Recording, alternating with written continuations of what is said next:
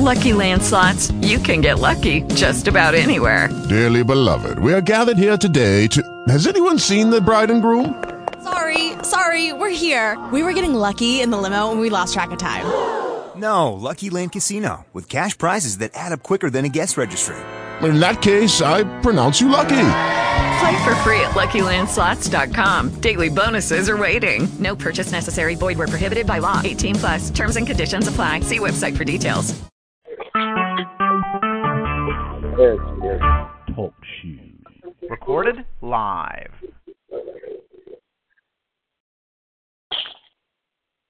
Hello, ladies and gentlemen. You hear She Wolf? I'm here. We got Danny and Boomer in yet? No. No. You want to bring them in? Sure, you speak while I bring them in. Hmm? Okay, ladies and gentlemen, we got. We did a little investigating this week, and we're going to be talking about that here in just a few minutes. We contacted Florida Department of Revenue, uh, better known as Child Support. We have some interesting information to bring to you all. So just hang loose and sit tight. As soon as we get everything rocking and rolling here, we'll be talking about it.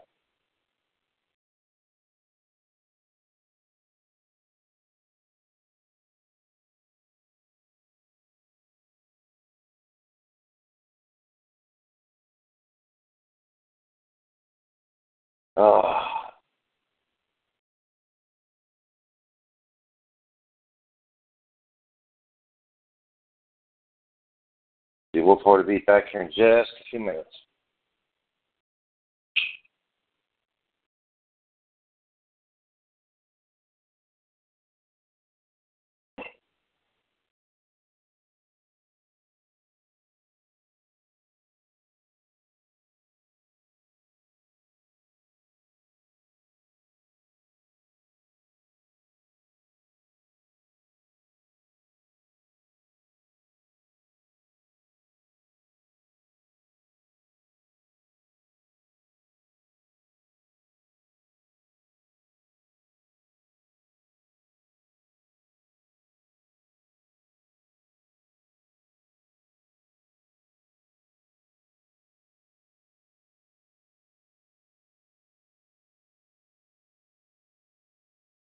Yes.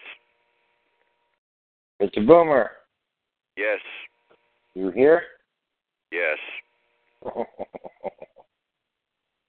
Is Danny No, and She Denny's, Wolf? I think Jenny's not home. You know, or she's not, not she's home? unavailable at the moment. All right. Okay. All right. I was telling them that we we just investigated this week. All right, with uh, Florida Department of Revenue. Why don't you tell them about the phone call we had? Well, um, we were discussing matters regarding child support because this is um, Southern Command's favorite subject. So I try to help them engage at least once a week on that subject matter.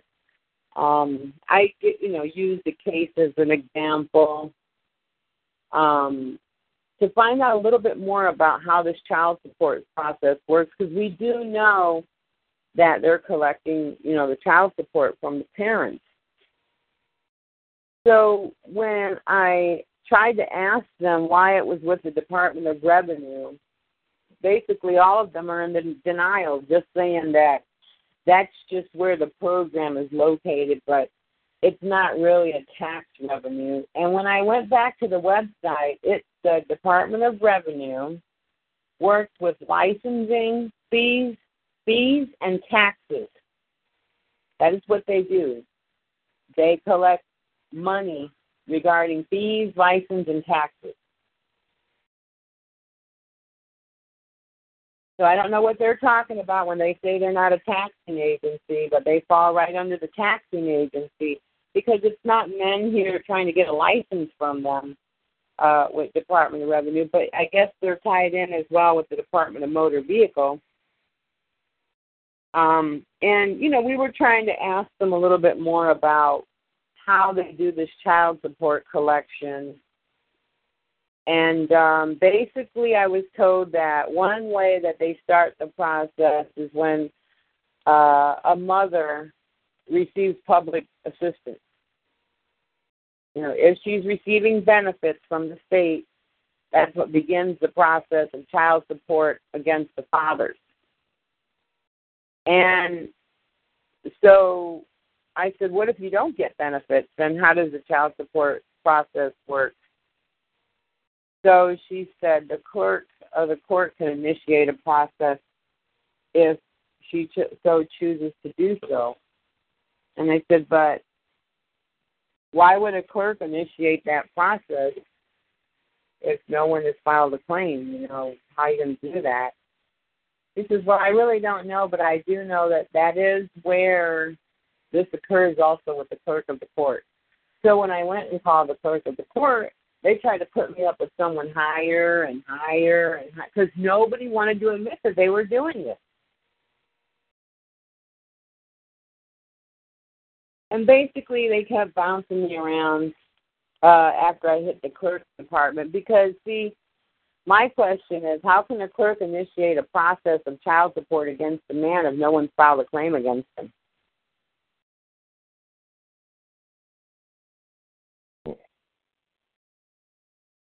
Okay.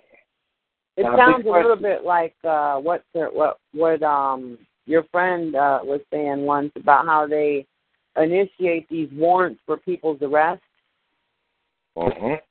Without them ever having been to court or anything. They initiate they initiate these warrants for people's arrest, thousands of them. Yep. Generate revenue. Warrants form of a check, right? Hello? What was that? It's a, a warrant is a form of a check. There's a monetary value on it. Well, Yeah. you know, you know, um, it has a monetary value, but it's actually the drawing of a check. Yeah. When you look up the word it means check. So, uh, basically, um, that's what it's calling for. Are there any news updates you want to tell anyone about that's going on this week? No, not yet. I ain't heard nothing so have far. something bad. Well, hold hold that thought for a second. All right. Question. Tell them the interesting part about not you not being able to pay child support directly to the mother. If you pay child support directly to the mother, they said it's deemed as a gift. That means you didn't give her anything. Let me explain something you guys. Years ago, we figured this out. We knew some people who went to jail for this. All right. What this is proving is that you're not allowed to pay your debts. All right. I've been telling you guys this. It's not a joke. You're not allowed to pay your debts. That's why you have to go to the court system and child support. Back in the nineties and even in the two thousands, we know I know people who went to jail for that. One guy, uh, I'm not going to mention his name. I worked with him. I tried telling him this for the two years I worked with him. And uh, when his kid got 17 and a half years old, they came after him for 170 something thousand dollars in back child support. He went in there with a check stub, his the mother of his, his son and his son in the court. All right. The judge deemed it all a gift and threw him in jail for a year. All right. I worked with this guy. And they came, nobody believed it. But I tried to tell him this because I knew it. This is where you, you start to figure out things because it's more open than in other places. They're taking the money from the fathers and they're putting it into unclaimed child support funds that I I put those like accounts out there on legal deception a few weeks ago. Right, for everybody to see. That's where your child support's really going. It's not going to the mother. Right, because you're not allowed to pay that debt. All right, now what they're doing with the money in there, I think they're spending it. But everything that's being paid for out of here is either being paid for out of your trust accounts or your Social Security accounts. I don't care what you pay, all right, or what you think you pay. You know, your light bill or your your water bill, your car bill, your mortgage, whatever. It always, always goes to the same place, even child support. It goes to what? A post office box. Somebody puts a stamp on it, and you don't know who the hell got that money. But I'm telling you now, this here is bona fide proof that we figured out years ago that you're not allowed to pay your debts. That and the fact that it keeps these courts down here, all right, generating revenue because you have to go through them. You know, I want to have a business, okay, where I, I can literally, all right, force people to come into my business and do business with me. And if they don't, I want a bunch of armed uh, armed police like they got. All right, that I can send out in the street and force them to come into my business. And this is exactly what's going on down here with these courts, especially with family court. You're not allowed to pay that debt. Anything else, Shimo? No, basically they tried to deny that it was a tax.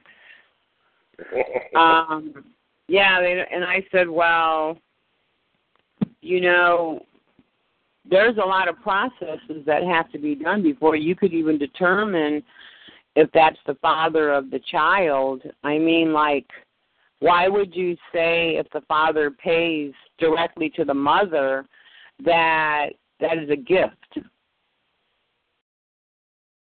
You know, it's almost like they're saying that you don't have any ties to this child, and if you give the mother any funds for that child, it's like you giving her a gift. That's like you giving a donation. That's like you giving um, an attorney a retainer fee. That a retainer fee means a gift. Mm-hmm. And it doesn't count. That's what it means with IRS.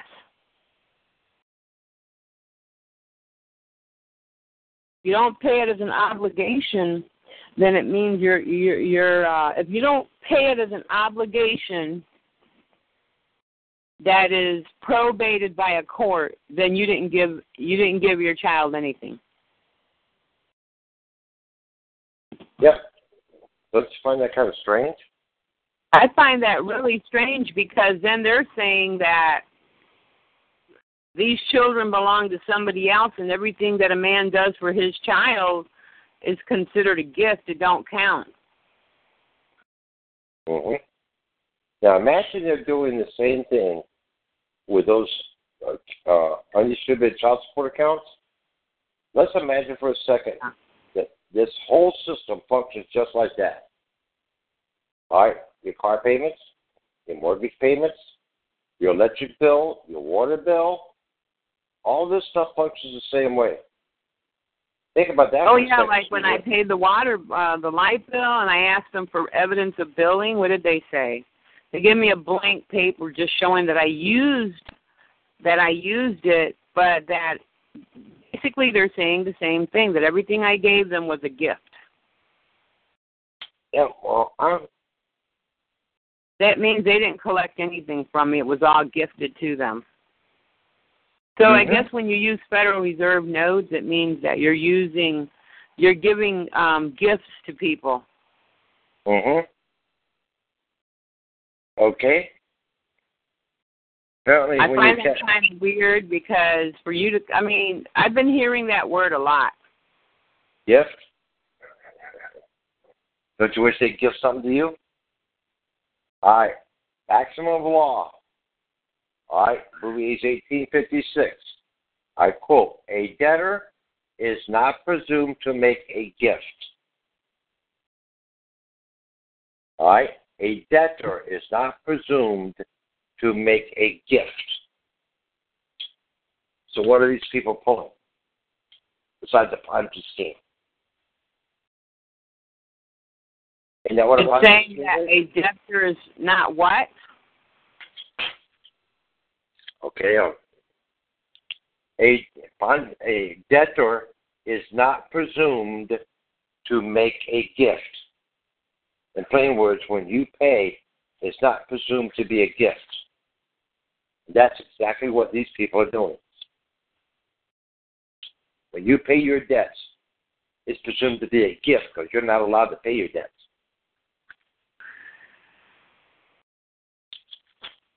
This is why you have to go to the court because they're paying this stuff out of uh, out of your trust account and they're paying it out of your Social Security account.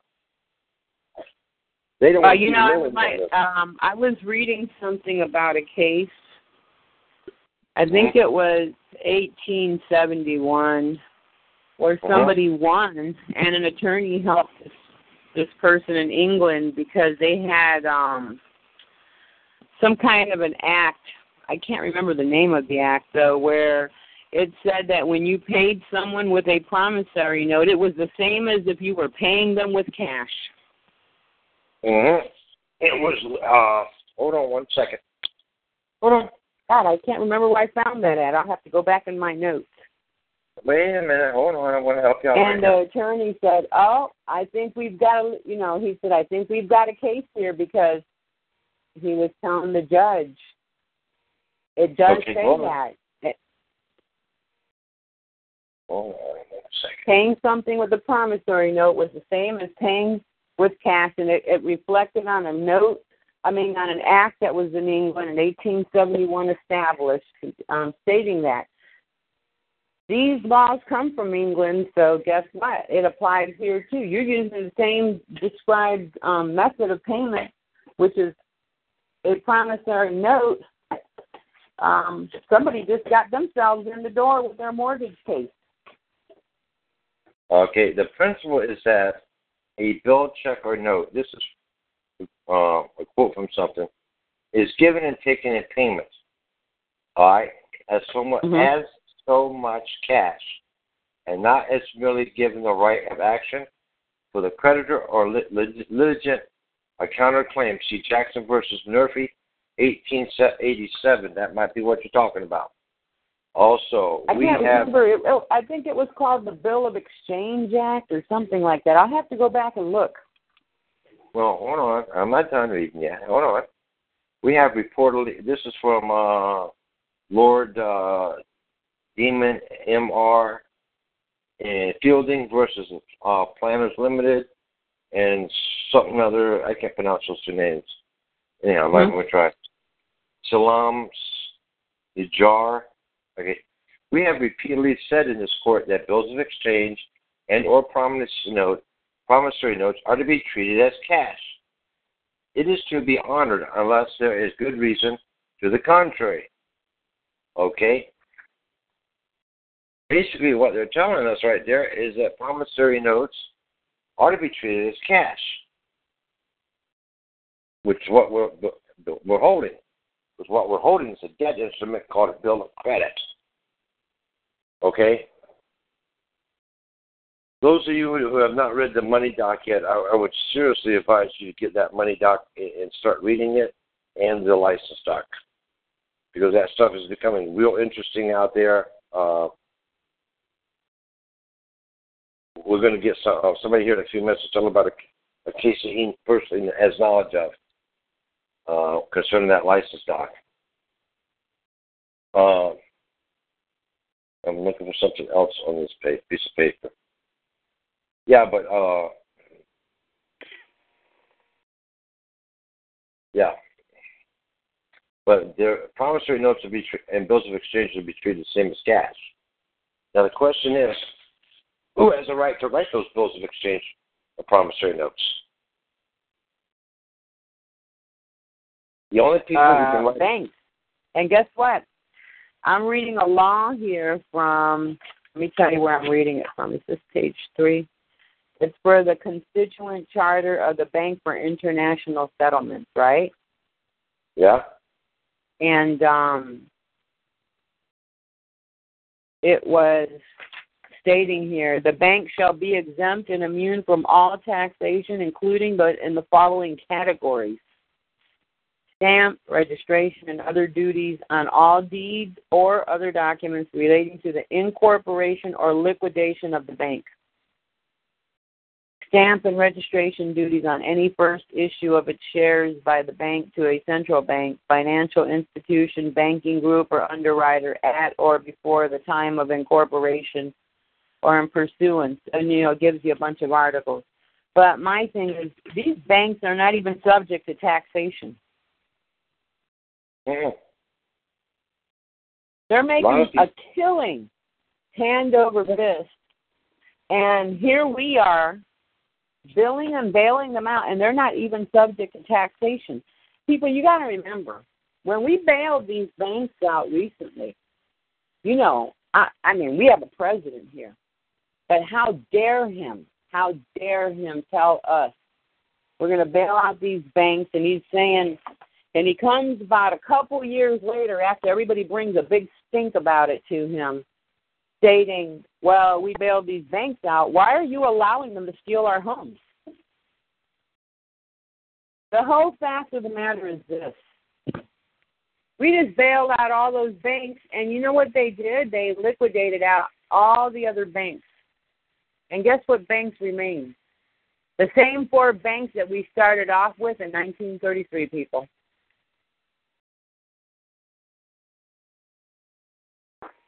Tell me that these people are not monopolizing here. And then it said, I read somewhere else today, which I'll have to go back in because I'm not on my computer, but I, I can tell you what I was reading. And I and I'll I, and I may have posted it on Legal Deception as well, or it could be on my wall at Nelly de Torres Santiago. I have two other sites that I'll talk to you about in a minute too, and what I do on those other um, administrative sites that I I have over there. But it clearly stated about these banks. God, what was I going to say about these banks now? Was something else that they were doing. Like we are bailing them out, and yet they're being allowed to confiscate our homes. Um, I got a call from someone or a text, and I got to give them a document as well. They had a spouse that has passed away, and they got a title free and clear and a letter from the bank saying that the debt has been settled. And the bank came in probably a while, about a couple weeks ago or a week ago, and stole their their vehicle. And the police did try to help this individual because they showed them the, all the papers. Look, there's the title, free and clear, given to me by the state. It says free and clear. And look, I have this letter stating by the bank that the debt has been paid in full that by my spouse's estate, it covered the debts that were due and they're paid off. But the bank is trying to get this person who has the vehicle now to pay a huge lump sum, and, and they took the vehicle. Let me tell you, these banks are robbing you people. And it's time that the people. Oh, here was what I was going to tell you guys. I know I remember. I also read in this article that there are 22 corporations that are specifically working with our government to help rob and pillage you as well. They're working with the banks, but it says in secret they were created by our government. And I'm going to tell you one group that I know of because I found it a long time ago. Um, I was looking something up about the servicer. Uh, I found in doing my digging that the servicer is created by the government. They get government grants and funding to service for those big banks, and that's why um, they have to win these cases. See, if you work for the government, you can't even get to the servicer because getting to the servicer means you're going after the government. But they're not going to tell you that. This is how they lie because they don't want to tell you that they're all connected with the government. And and no matter what, you could say, "Well, I paid my house." Listen, people, you have friends out there, and they think that you just don't want to pay your mortgage or whatever. I had the I had a postal worker tell me these people are just sore losers because they didn't want to pay their taxes. I said, "Excuse me, can you repeat that? Because they didn't want to pay what their taxes." Yeah, a lot of these people are losing their homes because they can't or they won't pay their taxes. I said taxes have nothing to do with it, ma'am, because your mortgage is a tax as well. How is that possible? I said because there's no money. So if you're giving them a Federal Reserve note, you're just giving them like a gift. I just argued and disputed with a bank this week, all week long, And I was going to tell you about it because I started it last week, but I didn't do the show last week. I had other engagements. But talking to the bank, the individual was recording the conversation. I said, Good, you can record it. I welcome it. I need your name for the record. I said, uh, My name is Transient. And that person became very upset with me. Says, I need your real name. I said, Well, I don't have a real name. I have a, a title that you guys put and gave it to me, a bond title. And um, she didn't want to say anything. And then I said, Why do I have to give you my name? Do you have any evidence that you gave me a loan? She goes, Well, I'm looking at the contract right now. And I said, Did you sign off on that contract? Well, we banks don't have to sign off on that contract. I said, Well, then you don't have any proof that you loaned anybody anything, did you? Did anybody approve for you to give me a loan? Show me where someone approved a loan. Silence.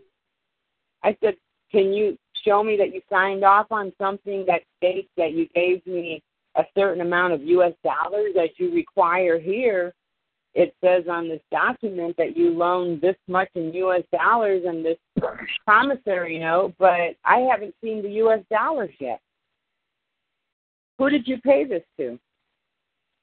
Well, that is, um, then she slipped and she told me that is actually, um, what did she say, Southern? A bond? Yeah. Yep. Oh, she didn't say a bond. I can't remember what she said. She said something, something. Oh, that was a stock or something like that. Yeah, stock. I think it was. Mhm. I was, She says I not was really. thinking She about said it's not really uh, money that we loan. It's a stock that we purchase on your behalf. Then she she says, "Hold on a minute. Hold on. I got to put you on hold." Then she comes back and tries to change the entire subject because I think she wasn't supposed to tell me that. And we began playing this question and answer game. And I wasn't going to answer her questions. And she said, You're not being fair because you won't answer my question. I said, You're not being fair because you won't tell me how you claim to have given me something. Uh, even if it was a financial product or you claim that you financed to pay uh, finance for me to pay for a vehicle or whatever. I said, Show me where you approved anything, a financing, uh, that you approve for me to get some imaginary money, imaginary check. Show me where you approved this. I need to see somebody sign off, either a loan officer, I said, or or your CEO, or somebody on that chain of command had to have signed off on it for it to be valid. She said, "Do you? Is that all you need to get you to pay us?" I said, "There's three things I need from you. I need you to fill out my credit inquiry document. I need you to, and and you must swear under oath when you fill it out. Number two, I need a a true bill, and I need to see something with someone's signature on it. I need evidence that you paid the dealer a lump sum of money for me to take that vehicle home. You're claiming I took something home because you financed it or you paid them a check or whatever so that I could take this vehicle home in advance. Show me where you did that. Because for now, I'm looking at a document here. It says promise to pay. But I feel like the document you gave me is incomplete. And she was like, because we don't have, I go, because you will have to do it because I'm going to ask the judge why you don't have to sign off on it and I want to see the law that says you don't have to sign off on your end of a bargain. You're claiming you're a corporation in business. Show me your paperwork where you're signing off on documents approving these loans. I can apply. I put an application in for a loan. Show me where you approved it.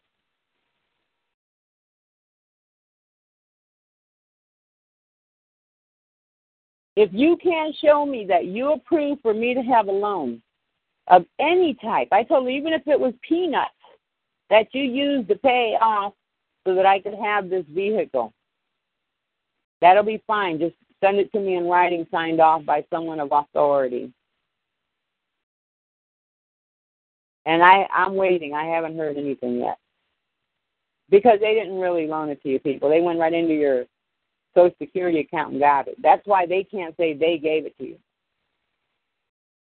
Well, the, the, Here's there the point. We're trying to force them, Southern.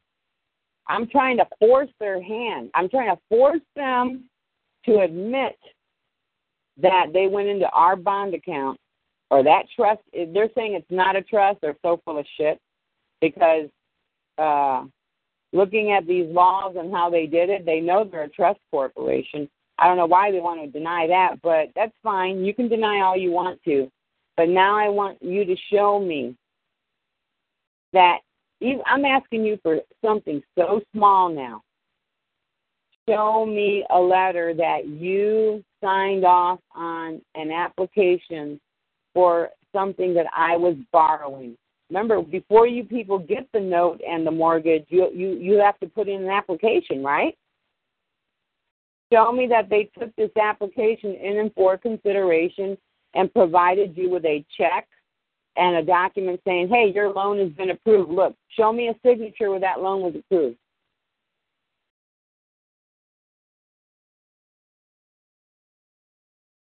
You can't just go into court with a mortgage and a note and saying, they promised to pay me, and the judge will say, well, did you have a car? I'll say, not if I don't see any documentation showing that they signed off on some paperwork approving me to have this car. As far as I'm concerned, you went into my bond account and got the money, and that's how I got this car. You don't want me saying that in the courtroom because I will. I will go right up there and say it right there because remember, I'm not talking to the judge.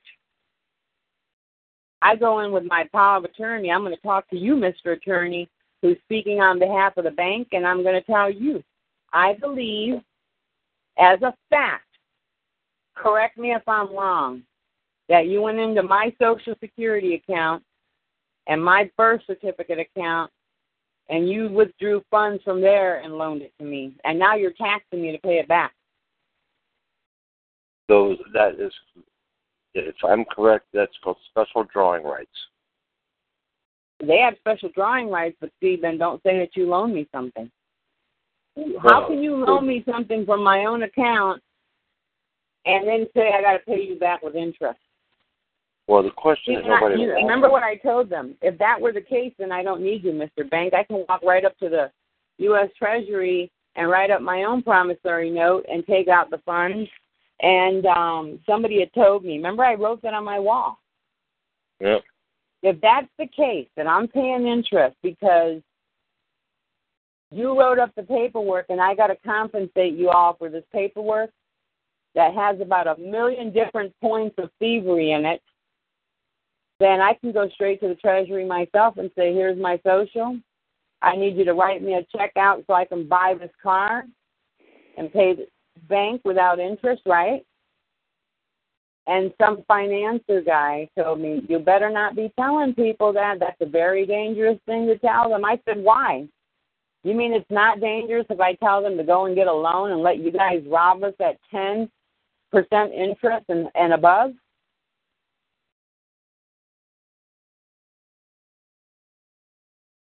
Well, the question oh, that nobody. you can you cannot write your own promissory note. I said, why? what does it matter? I tell them why.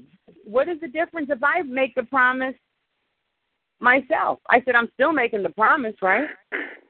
It's still coming Well- from me. My signature has to put it on that paper, but it has to go through the bank. No, it doesn't have to go through anything. You know what I told them? You're full of shit. Because the reason why you want it to go through you is the same reason why the courts want the child support to go through them. Well, all a promissory note is is a fancy IOU, and we write those every day. Each other. Here's my thing. Now, the uh, one the question that nobody ever asks these, these bankers in this court is to prove that they loaned you something, which they can't do because they're not allowed to loan out their depositors money. There's a bunch of banking laws that were created back when, and I stuck one of them out there on legal deception. And I highlighted some stuff. I don't think nobody read it, but I'll get it. I'll get it up tomorrow. They're not allowed to loan out their depositors money. They're not allowed to do it. So where's the money coming from? There's there's an estimated thousand times, all right, the loans outstanding right now as there is money deposited in these banks. So where's the money coming from? Nobody ever asked that question. Prove you prove to me that you loaned me something. That's all you got to do, and tell me where you got it. That's the question that everybody should be asking everybody in these in these mortgage cases, all right, and everything else. Because that's that's the question that's going to that's the question that's going to burn them to the ground, right there. All right, go ahead, She Wolf. Well, not to mention, um, today I did post a document out in a PDF format, and it was regarding, um, I think it was the 51st or something like that. I'm going to pull it up in a minute. Uh, the Congress, International Congress, okay?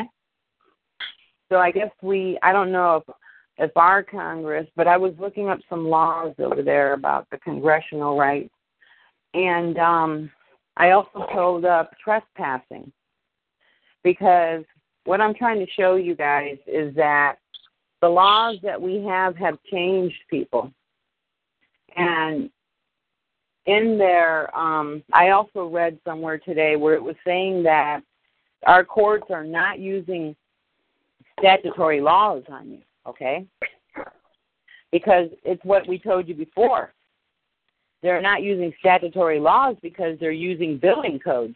That's a billing code. That's not a law that they're using against you.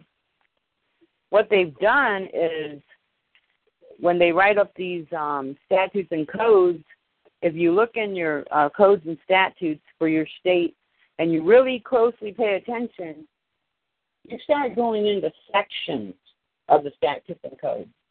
Some of them are for child support. Some of them are for um, family law. Some of them are for um, uh, uh, misdemeanors. Some of them are for um, fire violations, you know, violations against the fire department, violations against the police department, violations um, dealing with OSHA, uh, violations against the county, See, the reason why they can't use statutes and codes in court, except for the judges writing them down, she's really getting them from the computer when she puts them in a document, is because um, they can't tell you what laws broken because that is their public policies that they're saying that you're violating. You're actually being called a code breaker. You're you're breaking a code. You're not breaking a law and you're breaking a private code of theirs of the I, I would give them an estimated in one state I saw sixty six thousand codes for one state. We'll say a hundred thousand to bring it you know, like to average it out a little bit because other states are larger um than some other states. But if you're breaking a code, how do you know you're breaking a code if you don't know what the codes are to that agency? You sort of get what I'm saying? Like people are going to court and they're saying, you know, about breaking the law, right? You're not you shouldn't even be using the word law inside that courtroom. They're not using law. They're saying that you violated one of their rules and regulations. And they can't really talk about it because they don't have the authority to do so.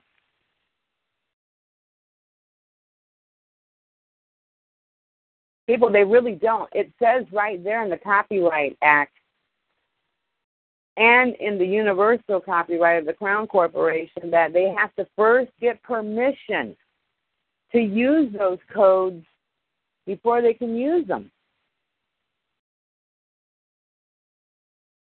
You see where it says, for the officer's sake, ignorance is okay for for being ignorant of the law. You know why? Because the officer cannot dispute with you whether or not you didn't have your seatbelt on or anything, or saying that it's the law, right? Um, I think I'm going to scan this one paper I got today, a flyer from the school, and it says cell phone violation section, blah, blah, blah, blah, seatbelt violation section, blah, blah, blah, right? Of what department, of what agency? That's not a state law, I hope you know that. That belongs to a certain agency. Could be Department of Motor Vehicles. So what do you do? You tell them, well, I need to see the rules and regulations of of the department that promotes this code breaking violation because how do I know if that's true and that it's a fact? You just pulled up this number and you said I violated it. Well, am I not protected with this driver's license that says I passed a test because I knew how to drive? How could I be breaking all these rules? I didn't see. Did you guys see any um statutes and codes in your driver's test? Anybody? Nope. I sure didn't.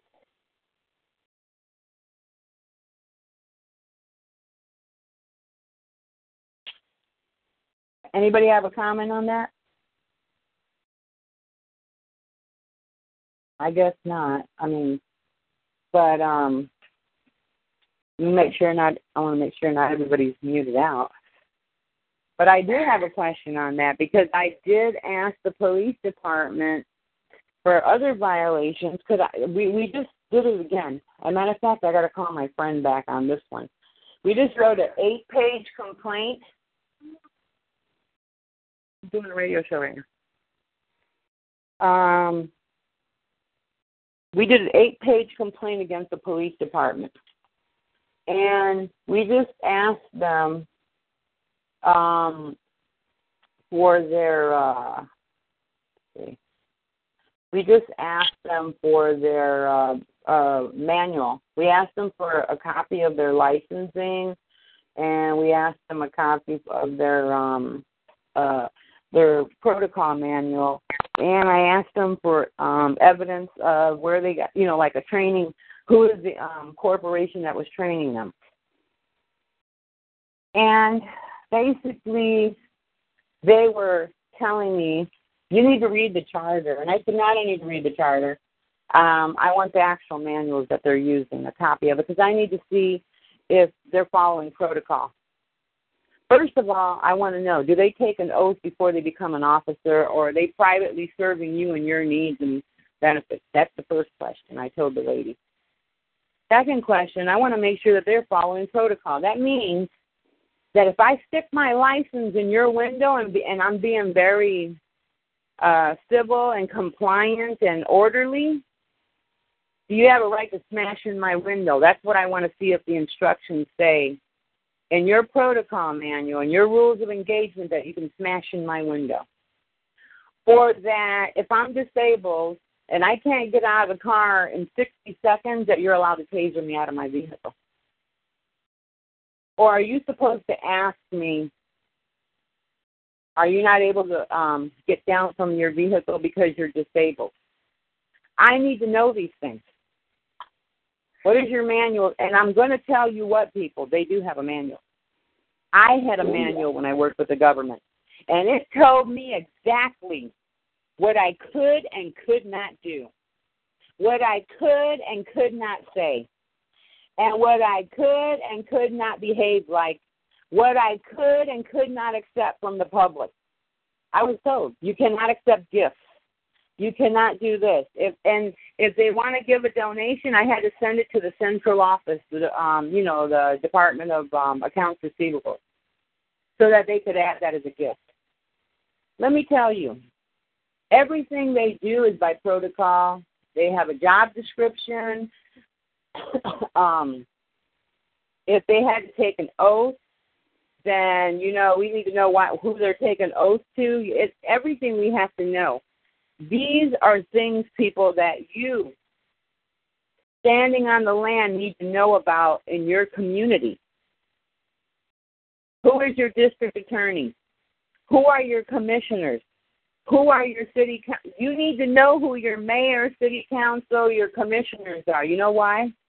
because I was looking at something where I went on this other radio show, and these people go to Washington D.C. and they're fighting for changes. They go before the legislation, right? Yeah, you can do that because the circumstances are, you know, an emergency circumstance where our African American males are being shot to death by the police and they're unarmed, right?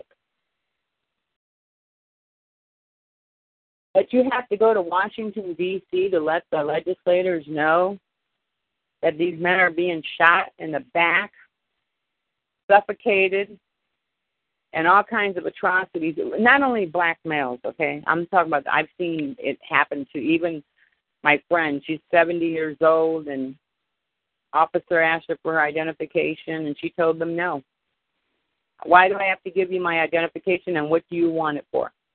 She said, first of all, I need to know why are you pulling me over? And he said, I want you to open your window right now. And she says, no. I'm not going to open my window because I'm terrified of you. And I've been seeing on TV that you've been shooting people and doing all kinds of bodily harm. He says, I am an elderly woman and I'm not going to open my window. So, you know what the officer did? He proceeded to try to smash in her window. And she called 911 and put her phone by the window and said that some lunatic was trying to attack her. And that police was there in three minutes and they they were embarrassed to see that it was one of their own.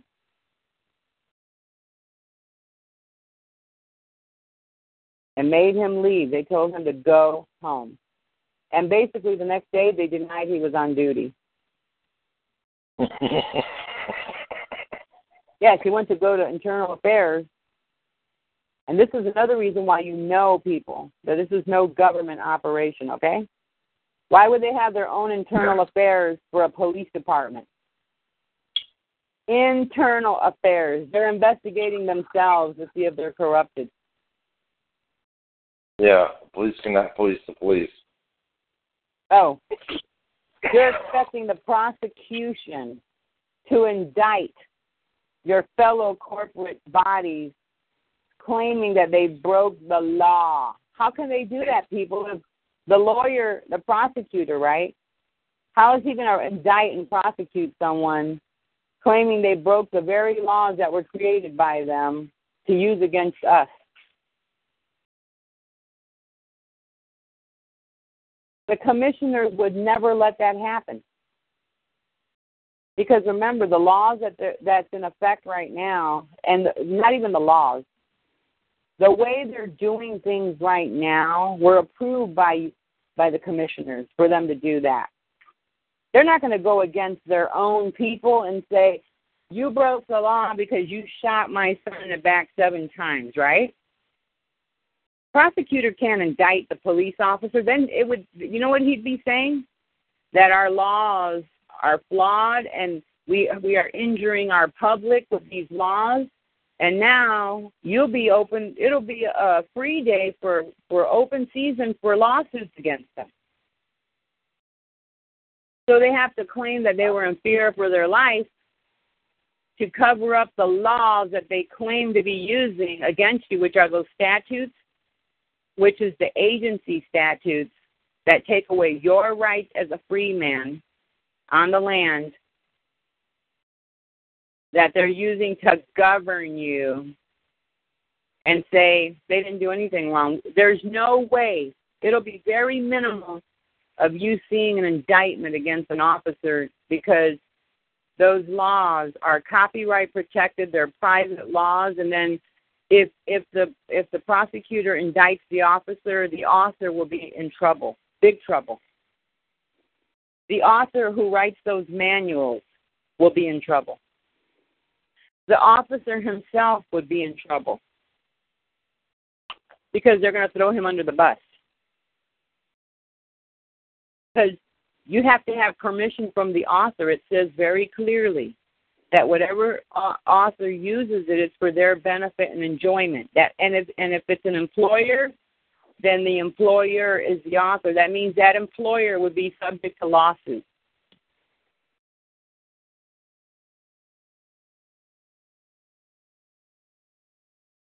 the prosecutor gets his paycheck from the same person who pays the police department. With added benefits like donations that they get and other grants and stuff. But if you go online, it says strictly federal dollars, federal funding. Go to the prosecutor's office, pull it up, federal funding. Go to your public defender's office, pull it up, federal funding. They can't sue each other. They're getting paid by the same individual, the same big head honchos paying all of them.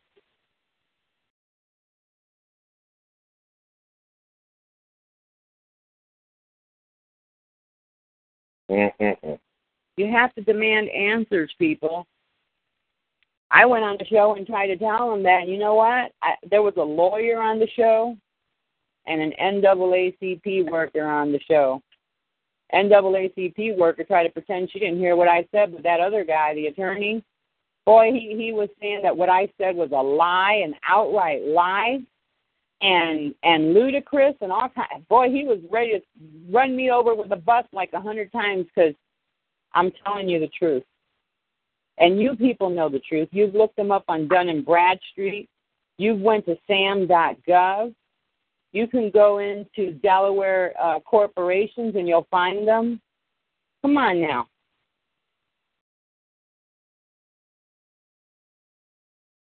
Yep. But they're, they're for some reason they're starting to disappear.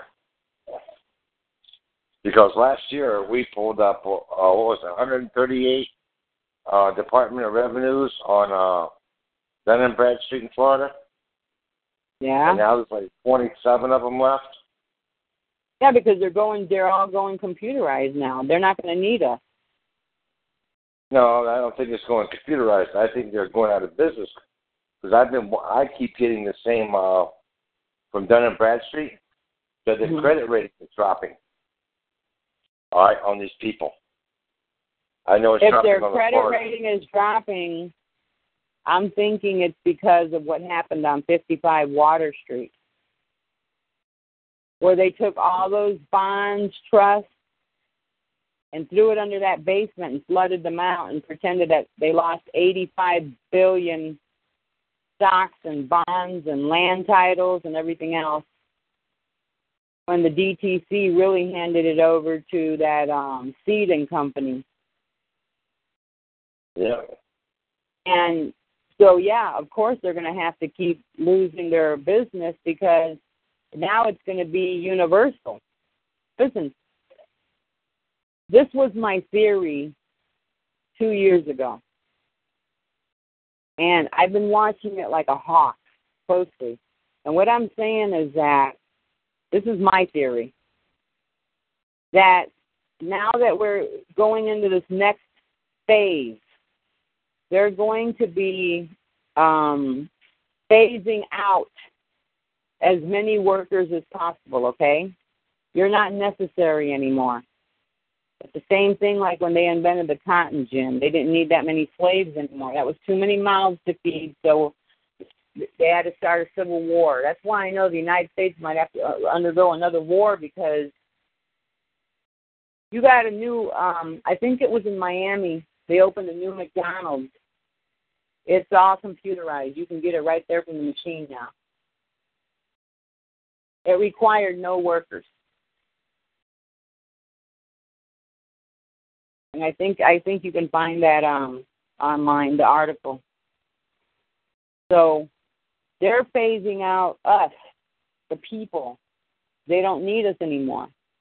We're becoming too costly. We're worth more to them dead now than alive. and they're going into uh I saw another one on TV where they invented this um uh automaker. It's fully uh computerized. Fully. I'm talking about from start to finish. They only had five men in there to oversee like the I guess the engineers of this were looking at how the, the finished product. It was flawless, people. No hands whatsoever had to um touch that car for it to be made and the um car you know it was flawless I was just in shock how beautiful this car turned out to be. But that means they wouldn't have to fi- uh, hire five to six hundred workers.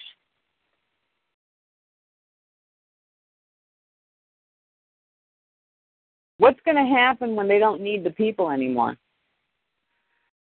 Because this is what it's coming down to.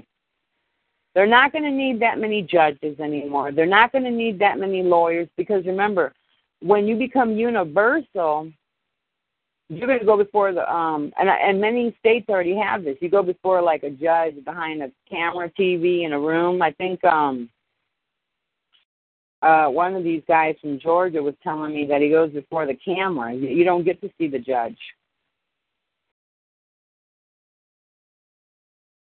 There's not even a prosecutor in the room. You're just going before a judge.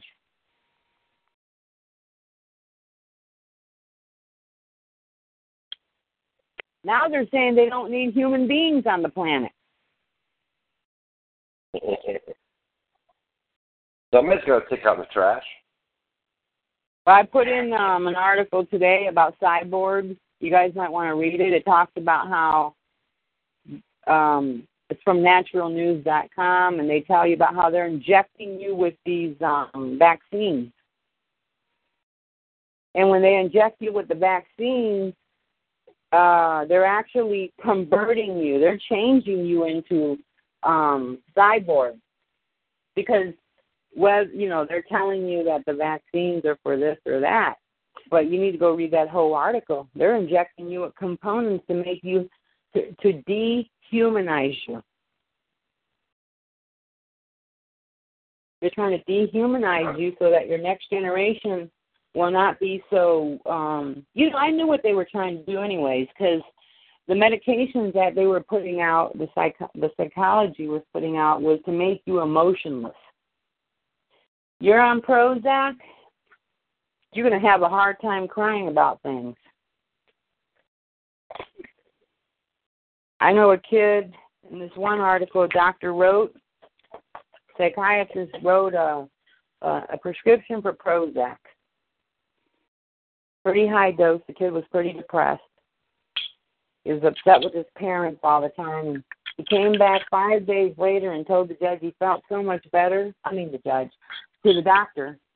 He went into his office with a loaded gun. And he said, I wanted to thank you for that medicine. Now I've come, I feel calm and cool and collected. He was, well, that's good, but why? What are you doing with that gun? He was saying, I want you to put the gun away. He said, the student said, No, I'm not going to shoot you with this. He goes, I just killed my parents. He goes, and it didn't hurt me one bit.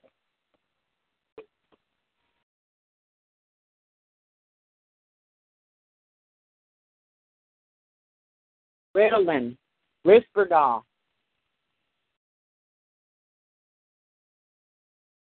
More powerful than cocaine.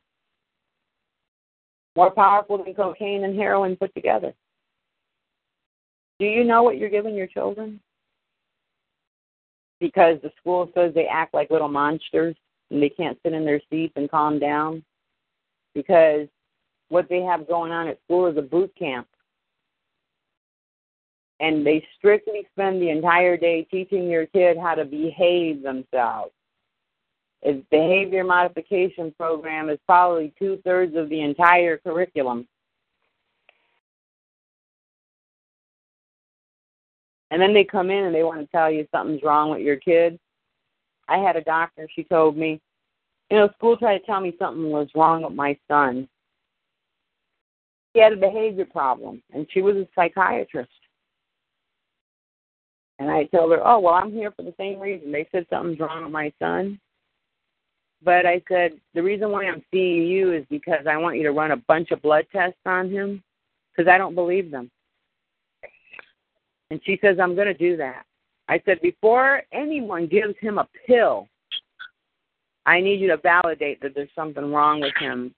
I want you to first rule out something physically wrong with him before you say that he needs to, that he has something mentally wrong with him that he can't control. And she did. And she found something wrong, very wrong. He had an adrenaline problem. It was severe. He said those outbursts that you're having is going to give you a heart attack at a young age. And my kid probably had his first stroke when he was only 16 from anger, rage, anger. It it was an adrenaline problem. She said he wasn't secreting certain things from his bloodstream, and it was just bottling up like a bottle of soda, making you explode inside.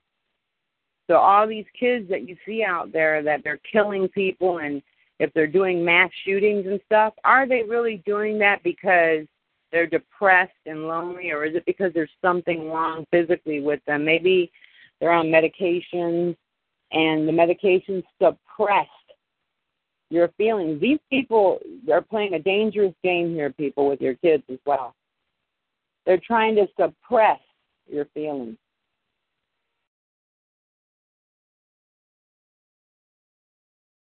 One thing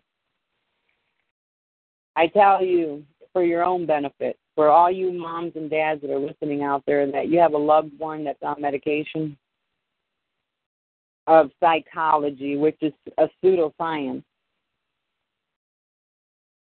Make sure you have them get a full, well rounded physical. I mean, labs, blood, everything. And if the doctor tries to say, no, you know, it's just, no, I'm telling you to do this. I want the labs done. I want these blood tests. Before you tell me I'm depressed because of this or that, or that I'm going through this phase of anger and stuff, do a blood test. And make sure they give you all kinds of blood tests. Do some of your own research as well online. Look at your symptoms. Type in your symptoms. You might pull some stuff up and you tell a doctor, well, it could I typed in these symptoms. It could be this, this, this, or this, right? Yeah. And you make them listen to you and try to do labs and stuff. You can go to WebMD. Many people are sick. And they're sick from stress. You're sick from going to these courts. Any of you are going through legal abuse syndrome. Many of you are going through, um, you know, outside abuses, stalking, uh, you name it. Your situation may not even require medication for a long forever. It could be situational. Don't let these doctors fool you into getting a regimen of pills because when they start off at one or two, before the year is over, you'll be on five, and then the next year you'll be on ten. The next year, and as you continue increasing in your medications, guess what? Some of those medications that you're taking are affecting your body because you're taking them at the wrong time. You're mixing them as a cocktail. I know all about this stuff. I used to work with um, uh, a group in Tampa, Clearwater, human rights. And what we investigated was all the abuses being condoned by um, the, uh, the Food and Drug Administration. They were making contracts with the state to be able to test and experiment on your children with cocktails, with drug cocktails, and they had a blanket contract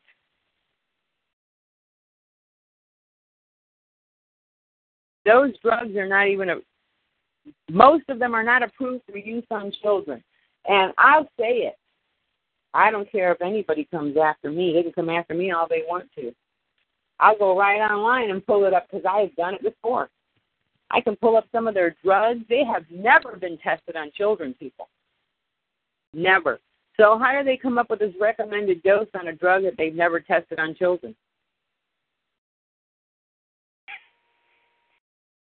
Some of these drugs have never been tested on humans. Right? I went to I was looking up this one drug that they were trying to give my son and I let them test it out on him because he was very explosive. And you know what he told me? I came home from work one day, people, and my my child had a butcher knife in his hand. I had to actually take him and um I had to maneuver that kid. He was already 16. He didn't want to hurt me, but he was about to hurt me. And he tells me that when I gave him the medications that it was driving him insane. So I had to bear hug this kid, and and I could barely do it because he's a big kid, you know, and I'm just a little old, uh, not little old at that time. I was very young, but yeah, to do a bear hug on him to get him. He didn't want to hurt me, but he was just there was something in him. It wasn't even him. And he told me, Mom, he dropped the knife and he's crying his eyes. I says, I don't want to hurt you. There's something inside me when you give me this medication that makes me want to just stab you to death. And I said, Are you mad at me? He goes, No. It's just something about this medicine that makes me want to do something. And I listened. Let me tell you, I listened very carefully and I said, I promise you, from this day forward, I'm going to go to your school and I start looking up those medications and I went to the school and told them about the medications, and um, they blamed the doctor. They said he they prescribed him in the wrong way. They said that these two medications together would cause him to go into delusion, uh, into fits of rage, and he could have died of a heart attack. Well, when I announced that I was going to file a tort claim against them and sue the hell out of them, guess what they did? They do what all other good programs in this government do. They um, shapeshift. They dissolve. They're no longer. They don't exist anymore. Very smart. This is this is why living in the corporate world that they created is the most dangerous thing they could have done because the corporate world dissolves and then they reemerge again after a while with a new name. today you're Jack and Sam's Pizza Shop, and then tomorrow you're Jack and Sam's Bar and Grill. And they get away with what they've done. As soon as they know. And then they have this other little game, people. Who is the one that hurt you? the state side or our government contractors? Why do you think they operate in duality? So that they can continue in this little Jack and Jill game that they play with you. They jump jurisdictions. They try to say, "Oh, I'm, we're using the Constitution." Well, what Constitution are you using? The copyrighted one, or the one that's over there in D.C.? Which Constitution do you work with? Who is we the people? Who is the posterity? Posterity is them. Anyone who works in government is we the people. Not you and me. They are we the people. I found that in an old um, law book. It says we the people are constituted of all government employees and officials.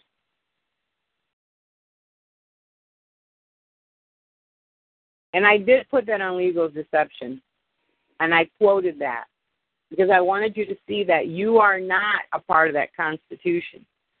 Even Ron Paul, he's saying, oh, well, you know, you have your Second Amendment rights. You have Second Amendment rights. We're not even a party to the Constitution.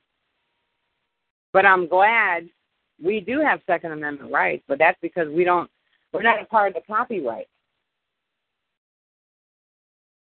This is no man's land when you're not a part of the copyright, and people need people, you need to bring up that copyright in court.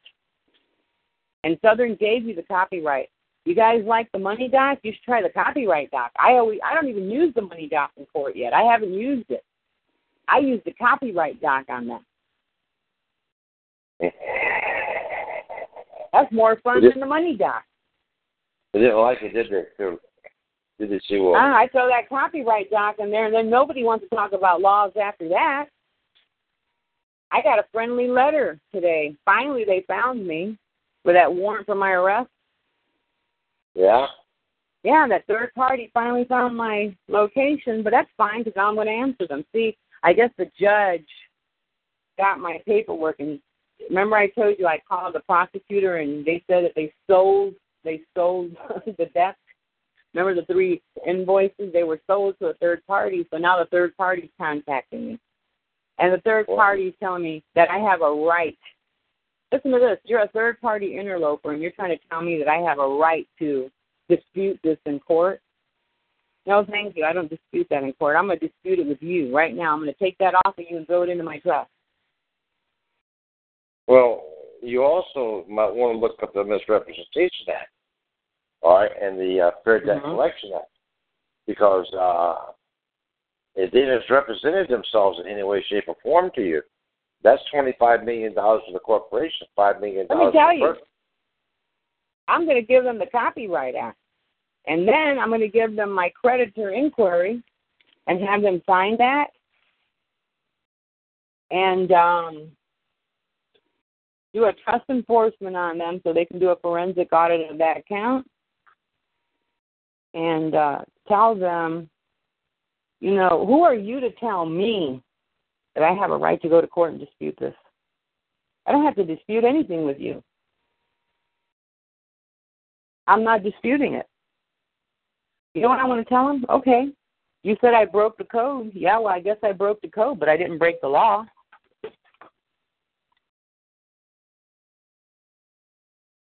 If you want to claim that I broke a code, right? By all means. But I didn't break the law. Because here it says right here that all codes and statutes are copyright protected, so that means you're in power. You would know if I broke the code or not. I'm not really under your jurisdiction. I can put it in one sentence. I'm not even from the state. I was just passing through, traveling, and you all of a sudden you're saying that I'm under state capture. And you speak to them the way they're supposed to be spoken to. Oh, I was just passing through, and now you claim, you presume that I was under state capture. And they hate that word, people. They hate the word state capture, okay? They're a military court. They're martial martial law, martial process, and you tell them that they've captured you as booty. God, you want to see them get mad? They get so upset. Use the word. Also, if you use the word kidnapped in relation to a child. Oh, they hate that too. They hate the word kidnapped because that's exactly what I wrote in that paper. You see, I said the state and other entities in collaboration with them kidnapped my grandson. They took him and placed him under arrest. Yeah, I even put it around there, quotations. They detained, and then I put quotations, arrested him in order to compel me to, this is just the wording I use on someone's paper, to compel me into submission. You took my property and put it under state capture. And that is a perfect word to use when you try to detain someone, trying to put them under state capture. Well, that's like we were talking uh, two more back about jurisdiction. Remember? Yeah. There's three types, basically three types of Wait a minute. jurisdiction. Here's a question here. For I don't know if the listeners want to engage, but listeners, do you all know what jurisdiction means?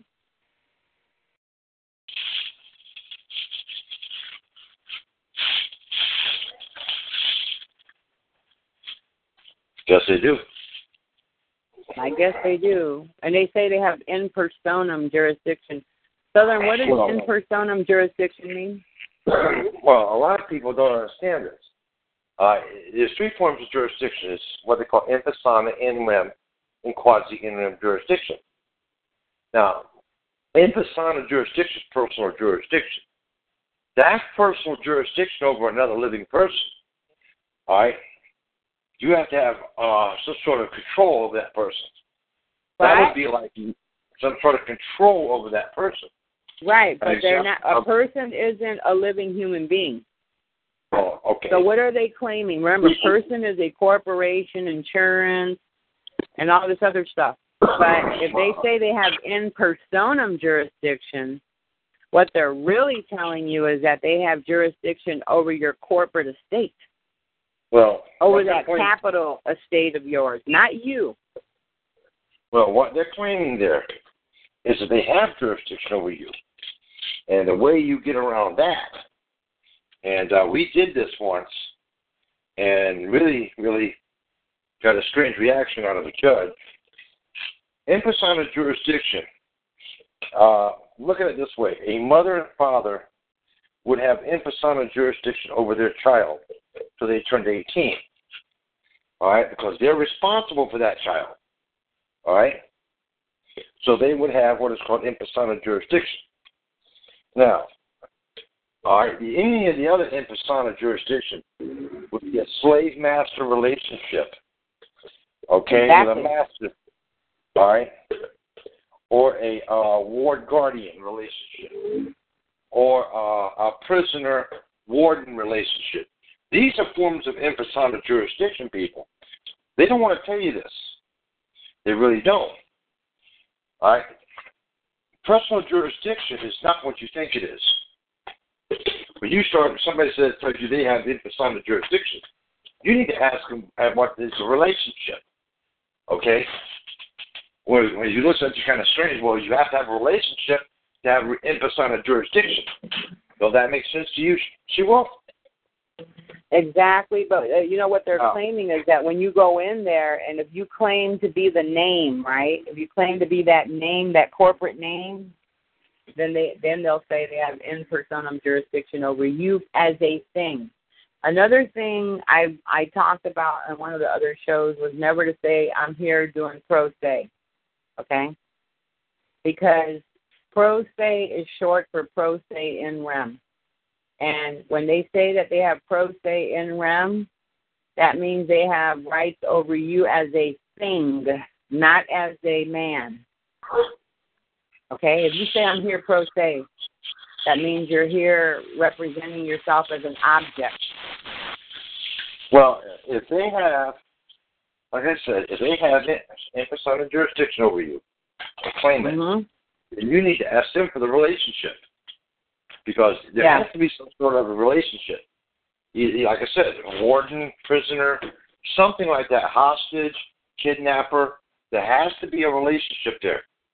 You A lot of heard him now. You got to ask. Under, at, at, listen, when someone sends you something and says we have in personam jurisdiction over you, then you ask. Have your attorney ask if you're being represented. Well, how so? I'm not an infant, and what is the relationship of this jurisdiction? Am I a master slave relationship here? um, are this is, is this a parental re- relationship that they have over me? Is this that they're um, my aunt's uncle? Are they my elders? What are they to me that gives them in personam jurisdiction? Um, Second thing I would ask the attorney if you're being represented by a public defender, public defenders don't like me. They don't like to represent me, and they're afraid and terrified of me. And I guess now they're terrified of my children, too. We ask them, what is a person? Uh, you, you're the person. No, I want you to go in the dictionary and read it to me because I'm confused here. Can you here? I brought a dictionary with me. As a matter of fact, you should never, if you're planning on going to court and you're planning on playing the game, then you better be able to talk the talk. I would take a dictionary with me. Bouvier's. Take Bouvier's. Order one. Or because you already know they're going to claim, uh, what is that I told you? Um, damn. In rem. Pro se in rem, right? Then look up mm-hmm. in rem. Look up in personam before you go. And, and if you don't have money, for those of you know, for most of us, okay, that don't have the money to do that, go online, go to Bouvier's online, or go to Black's Law, and go to that letter, and you bring that with you, and you just write on top of your papers dictum of dictum. You know, we're talking jurisdiction here, so jurisdiction means they're talking to you in the language of their dictum. Dictum means like the dictionary of words that they're using against you. Dictum means language. They're using legal. Legalese is a dictum. specific language. So you go in, you look up in personam, and you go in and you look at in rem pro se. And there's another one. I can. I'll try to. We put the chart out the other day. There's three of them. Yeah, there were Basically- three of them. Basically, if they're saying, or the judge, anybody tells you I'm it's on a jurisdiction, you ask them what the relationship is. And if they look at you kind of funny, are you my mom, my dad? Like, this is in persona jurisdiction, people. Okay? Are you my master? Are you my warden? Where, where, are, you, where are you getting In personam Oh. jurisdiction. this uh, alleged in persona jurisdiction? Now, Mm-hmm. there's another one called in lim jurisdiction, where they tell you, oh, I have authority over this thing. Okay, do me a favor, Judge. You have better title to this property than I do because I got it right here in my hand. All right? You own it. You pay the bills there. Then you tell me how you have control of my property. Yeah. These Even if it's a house. they do not Even if they're have. talking about your house. It doesn't matter. Anything that they say in them, Yeah. ask them to show you better oh, title wait a minute. than you have. No, because they don't say in rem. This is the secret. They'll say, uh, "Are you representing yourself here, pro se?" You better say no. No, I'm not, sir. I'm representing myself here as I am a man. Well, I am man. You know why? Because there's nothing in their legalese that says that you come in as a man or a woman or a baby. You're an object to them. Well, when they take people's houses in foreclosure court, the judge tells you he has in jurisdiction. I've talked to several, Mhm. Mhm. and it, once you once you look him in the face and ask him to show a better title than you, the one you have, or possession of the property, all right, then, then better than he has, Or like, he's got a problem. wait a but he loses another one his- too. He or who? Say, Your Honor, who has in rem jurisdiction over the property? The bank? This prosecutor or you? Or the clerk? Who has the in rem jurisdiction over the property?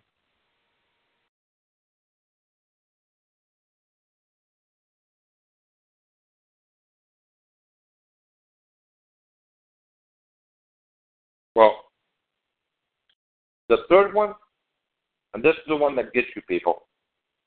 The third one, believe it or not, is called quasi in rem jurisdiction. What is quasi in rem jurisdiction? It's real simple. They have to kidnap you or steal something from you to drag you, get you into that court, and get jurisdiction. What did you just say happened to your granddaughter? She will. They kidnapped, her kidnapped so them. They, kidnapped the kids so they could get jurisdiction. This is quasi in rem jurisdiction, people. This is the only jurisdiction they got. They can't claim the other and they and and they don't really have it either because you got to go in there and that's why you don't go in saying I didn't smoke marijuana. I'm going to challenge you. I didn't um malnourish my baby. They say they took my baby uh uh, he, for failure to thrive or that I refused to medicate the child or if I refused to do this or you came to my house and my dishes were dirty and I didn't vacuum my carpets because it was early in the morning when you knocked on my door at 7 o'clock a.m. and I'm just getting out of bed, right? What does that have to do with the law, people?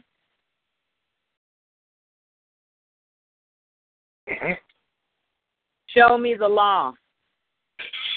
And you know what you do when someone kidnaps your kid? You got 72 hours to write a rebuttal. And you don't know who kidnapped your kids, right? You don't know exactly who comes and takes them. Sometimes they get snatched from the school or the doctor's office holds them there at the hospital, right? And um they come and take your kids and tell you to back down and all kinds of stuff. They don't have any rights to walk away with your kid.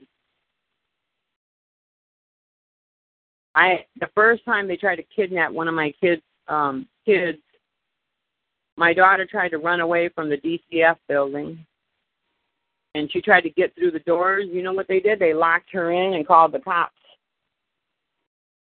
Cops came and they said she tried to run away with the baby and she accidentally knocked me over. This is what the worker was saying. This is the same worker who tried to kidnap my grandkids the second time. Well, she knew she that little Dominican messed with the Puerto Rican, and you don't mess with Puerto Ricans. You're going down. And let alone do you ever mess with a Puerto Rican mixed with Mexican. Because we will work on you like if we were back into the Mayan days all over again. That work is gone. Uh, she's been demoted to the first class, like if it was her first day again at work. She goes, she lost everything. But what?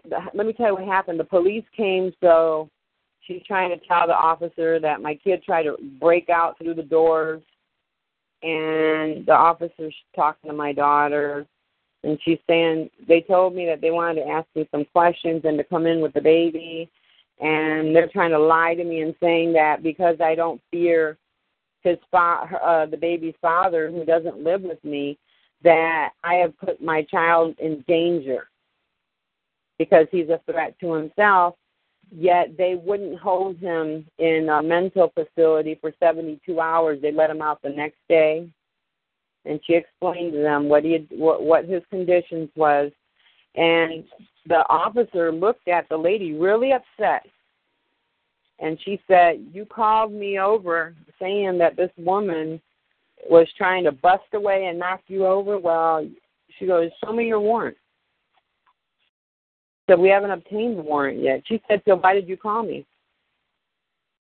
She said, Because this young lady was trying to break out. She goes, And that is her right. You don't have a warrant for uh, uh, to detain that child. She says, I'm sorry, but don't you ever call me because she's in the building. The police department was in the building next door. And she was hugging my daughter, and she said, Everything's going to be okay. She says, You stick to your facts of what happened here, and you, the baby, you won't lose your baby. She says, I'm not going to let my baby go for anything. She says, Well, just don't hurt her. If she opens the door, you run out the door. There is no warrant. She doesn't have no, she can't hold you hostage here. That was from a police officer. Um, they are not police officers, okay? These uh, social workers.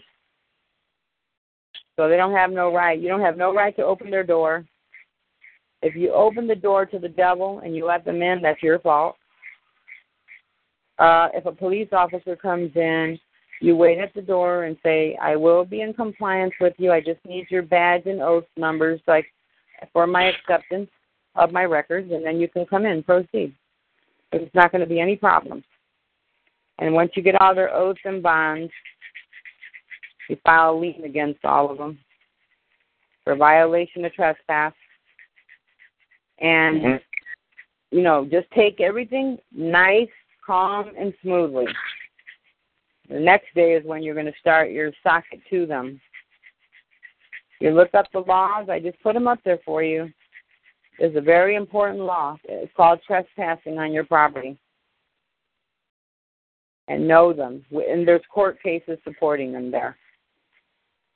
Uh, you need to get into equity and trust. People, that is the law that you need to learn. And if you want the books and if you want the teaching books, I have them. You just uh, link to me after the show. Private message me at Nelly Nelly de Sanchez uh, Torres Santiago. Nelly de Sanchez. No, de Torres Santiago. And I will give you a link to my um my library.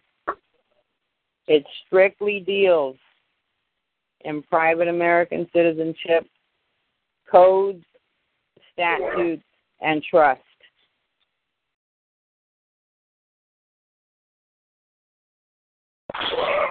It's good that we started now because it's going to get uglier. See, now they're pulling out the peace treaties and figuring out all the mess that they've converted with these peace treaties that they had going on. Uh, you name it, they're in violation. And it's all white collar crime in every state. So it looks like to me I got a lot of work in the state of uh, Texas.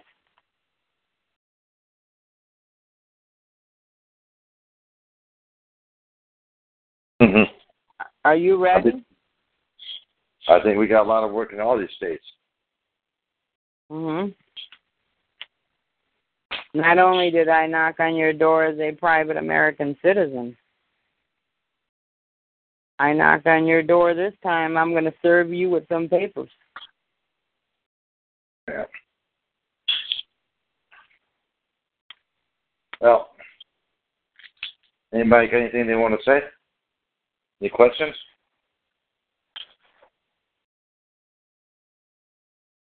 Hello? I like hearing when people have something to say about what's going on in their life. Well, I have something to say.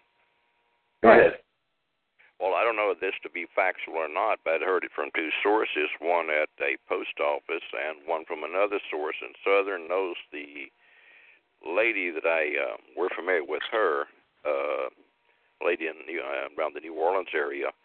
Well, anyway, the story came out and it said where this there's four states is requiring a special identification to travel by flights in in their states. Mhm. and uh, the states were Louisiana, and New York, and I don't know who the other two were, but that's come out of recent. You need five Well, picture IDs. well, it, they're going to uh, what it one of the sources was possibly going to be a passport, Mhm. Right.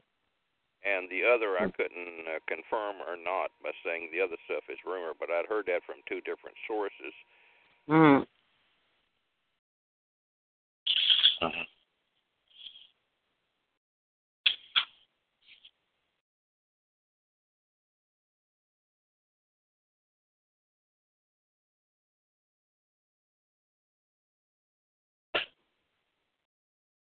Anybody else got anything they want to say? Hello?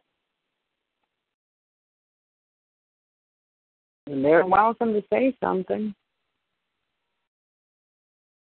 Well, I'm waiting to see if Is anybody here got anything they want to say? Get my glasses I have a question. Um, I'm looking I have a question. two. Okay. What? I was saying I did have a question. Um, I, I noticed in the news lately, on you know, the Pope is in over here, and I had a, I mean, what do you, what are your take on that?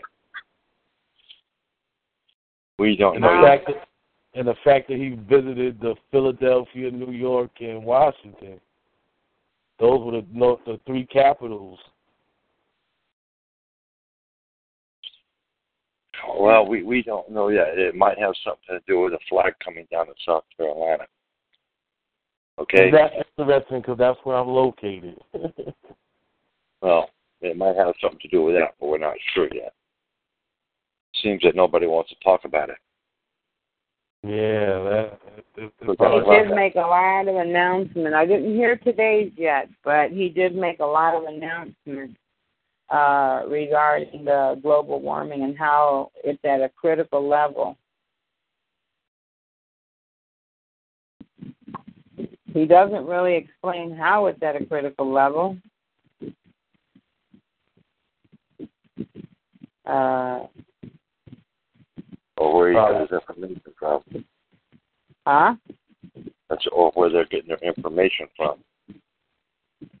People who want to say that it's that, you know, like they know that probably we're going to be getting bombarded with some kind of meteor shower or something that's going to be out of control. I think they're scared, but or using or they're using this as a scare tactic. I think they're using it as a scare tactic. Yes.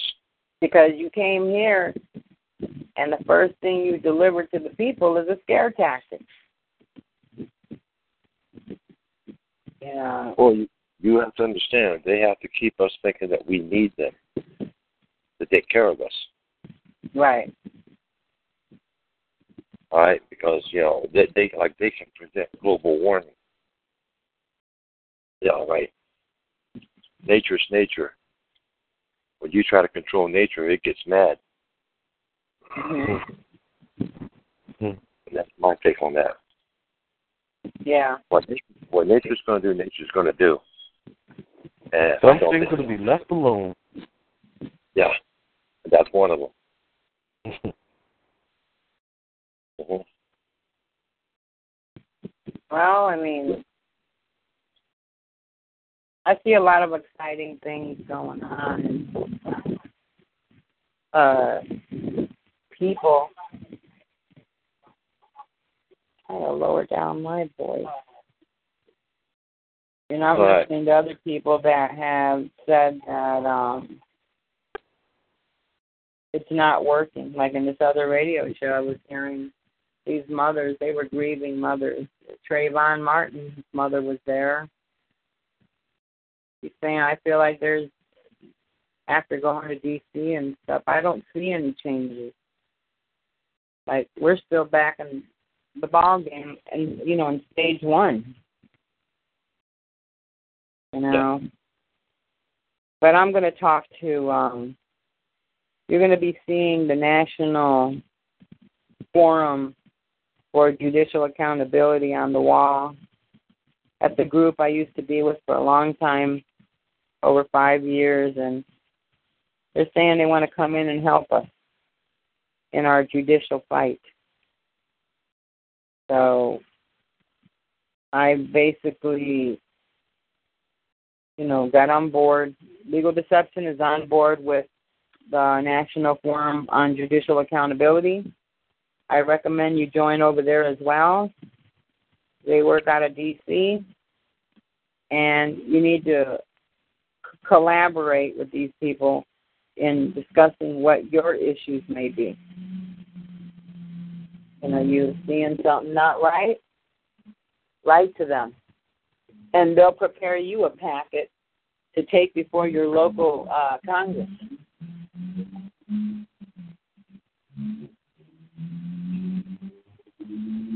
It's a large uh, law firm, and they uh, also promote civil. They fight against civil rights violations, and we can go in and give them their first case. They they know all about the DCF, and you go in there as a group and say we want to do civil rights violations for the detaining and kidnapping of my uh, children.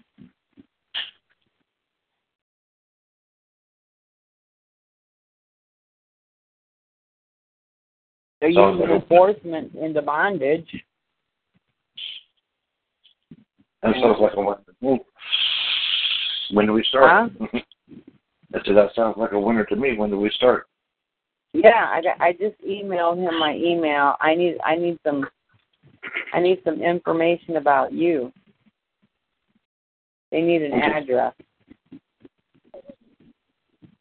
So they can send you the packet and then Okay. you call them and you go over the packet that you're going to be serving. So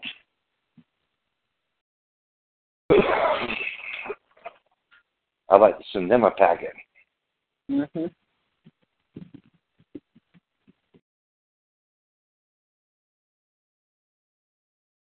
We'll start out with my peonage doc.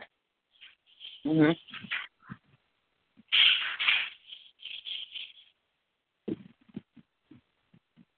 We got a lot of docs that we can throw at them, you know, like the copyright.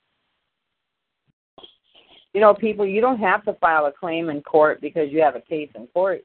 You can file a claim in court for whatever reason. You can file a case, court case for clarification, a judicial question, a judicial challenge. It doesn't have to be because you have a case in court.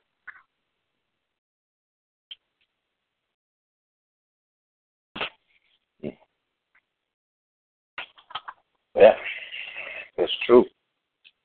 You know? That's true.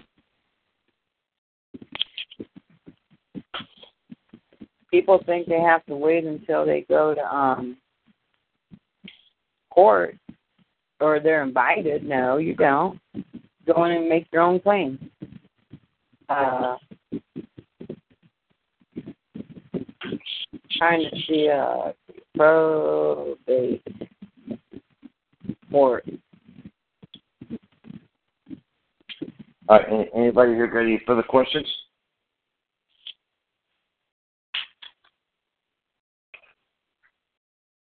Nobody out there?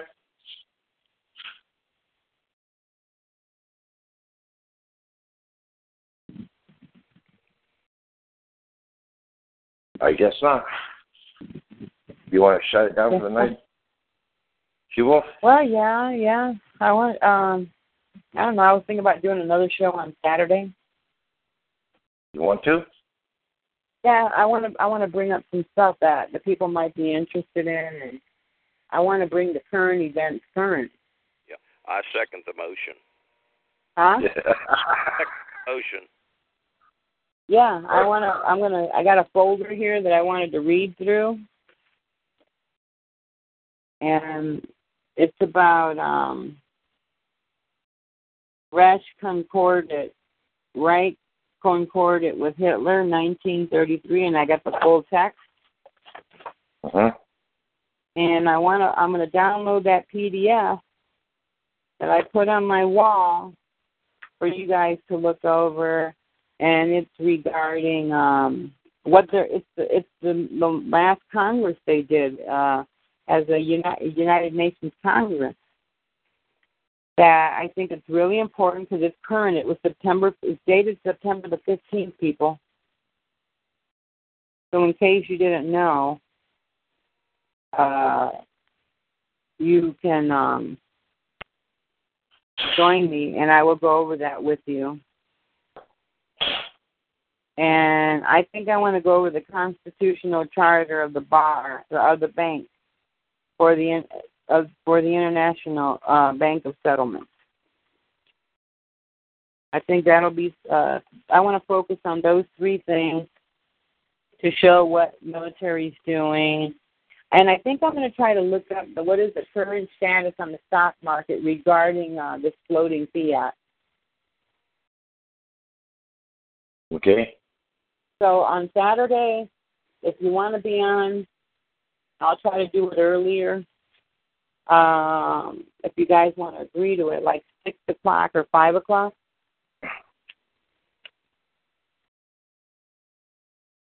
Okay. Sounds good to me. Because I, I, I really want to talk about this new document and let me see what it's called. I don't want to just say I'm going to talk about this document, but I am going to post it when I set up the time frame.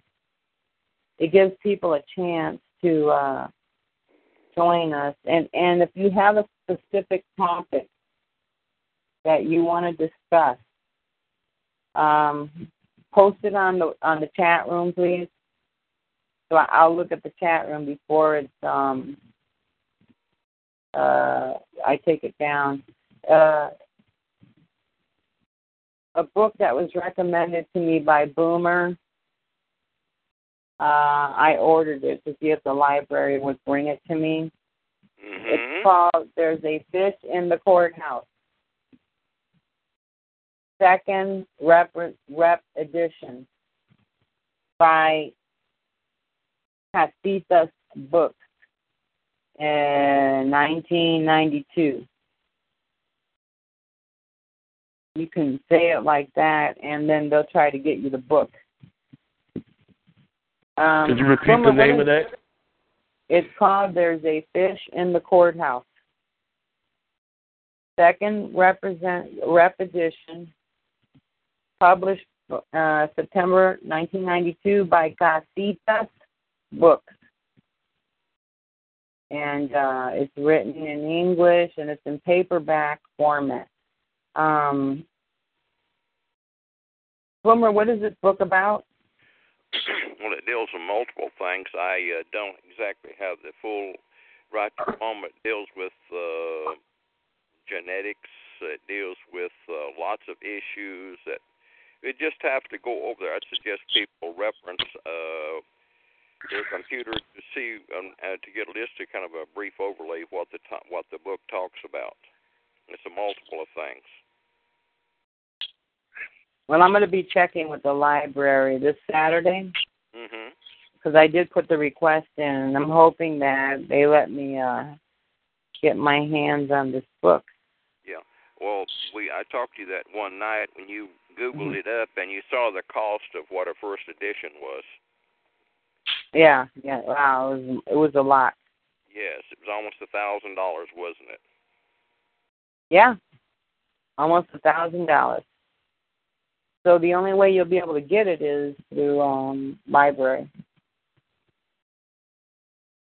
I thought that would get your attention since it's an unusual title. Yeah, and it's nine hundred dollars, so it's got to be something good. It had five stars. Oh, the author is um the original author is Gary Al Ween. Whiskey Echo. Apple. Nancy.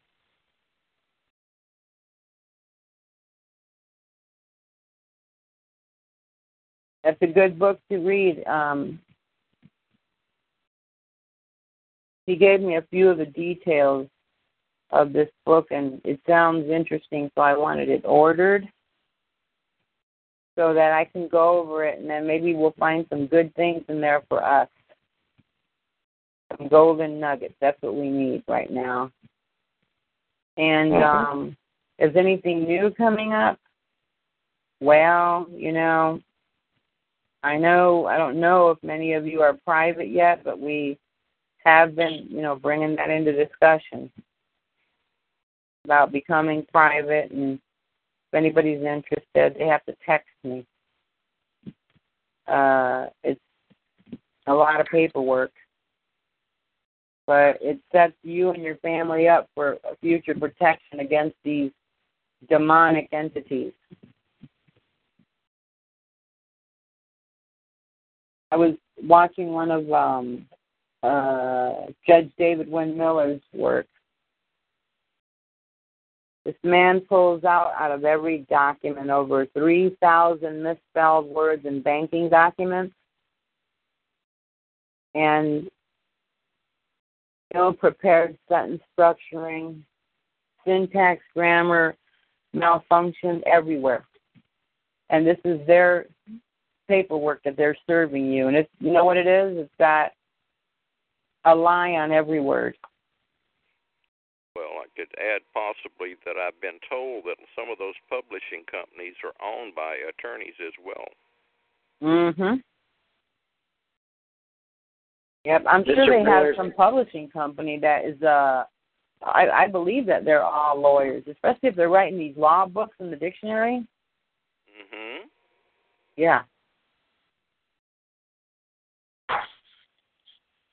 It's, Mr. Miller's got a couple of really interesting uh cases if you just uh, go to Google Scholar and type in his name and click on case. There's several uh, uh cases um that's been yeah that they've got the notes and everything of uh, what's happened in those ca- uh, court cases that are interesting to read. What is it called again? Uh, just Google Scholar, and then um, you go ahead and uh, type in uh, Miller's name in there, and uh, just click on. Um, it'll give you the search options, and uh, just uh, click on cases. And there's three or four cases um, that uh, he's been involved in, and uh, Okay. they're they're interesting to read. Oh yeah, I, I'm I'm on it. You know, like every day I got one of his videos open right now, and I'm intending on taking the entire 200 part course. Well, I would highly recommend going and read some of these cases. Oh yeah, I will. mean, I will. Yeah, I mean, it just uh, yeah, Google Scholar, type in his name, click on cases, and Mhm. it'll pull up. You'll uh, it'll be worth your time. Well, how about that? Maybe I'll go over a couple of his cases. Um, people, I would like for you guys to try to get this book into your library. You won't regret it. It seems very, very useful uh, for your gathering of knowledge. And you can also go to Google Books, people. Type in books that you think they're no longer in print. I have a book, I think it's The Jesuit Plan to Overthrow America or something like that. It's called The Jesuit Plan to Overthrow America. It's like in the 1800s it was written. These books are the books that you need to be reading because and, and this other book that I found it talks about who is um I'll I'll repost that one again. I'm gonna have to go back in and find it. It tells you who is the people involved in in um like you know how you're confused and you know, I know you all follow Carl Miller and he gives you the Constitution, right?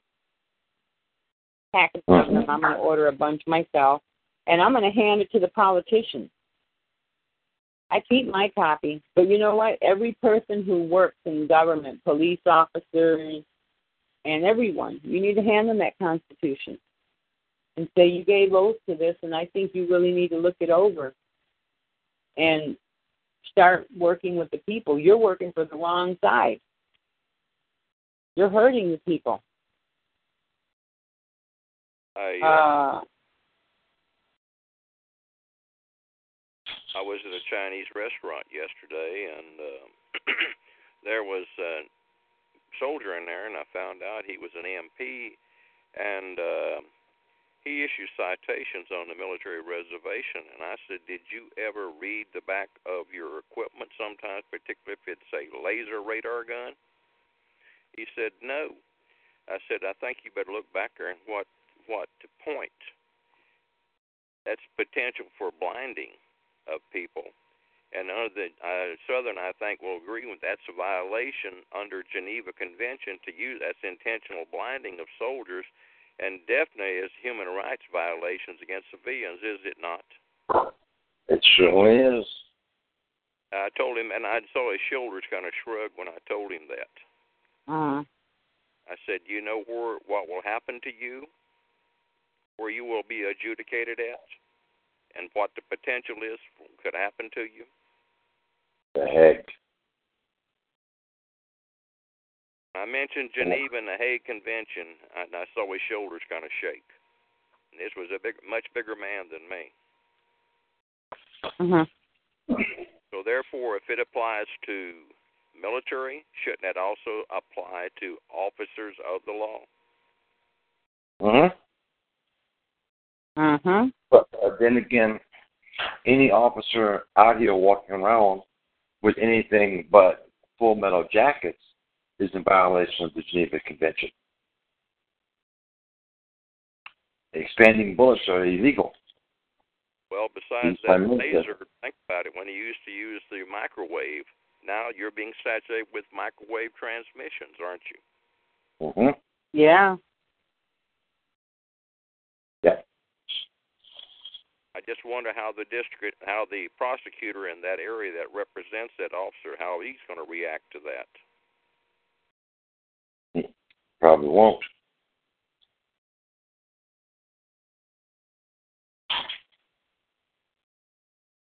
Wow. All right, She Wolf, what do you Uh, want? You ready to call it night?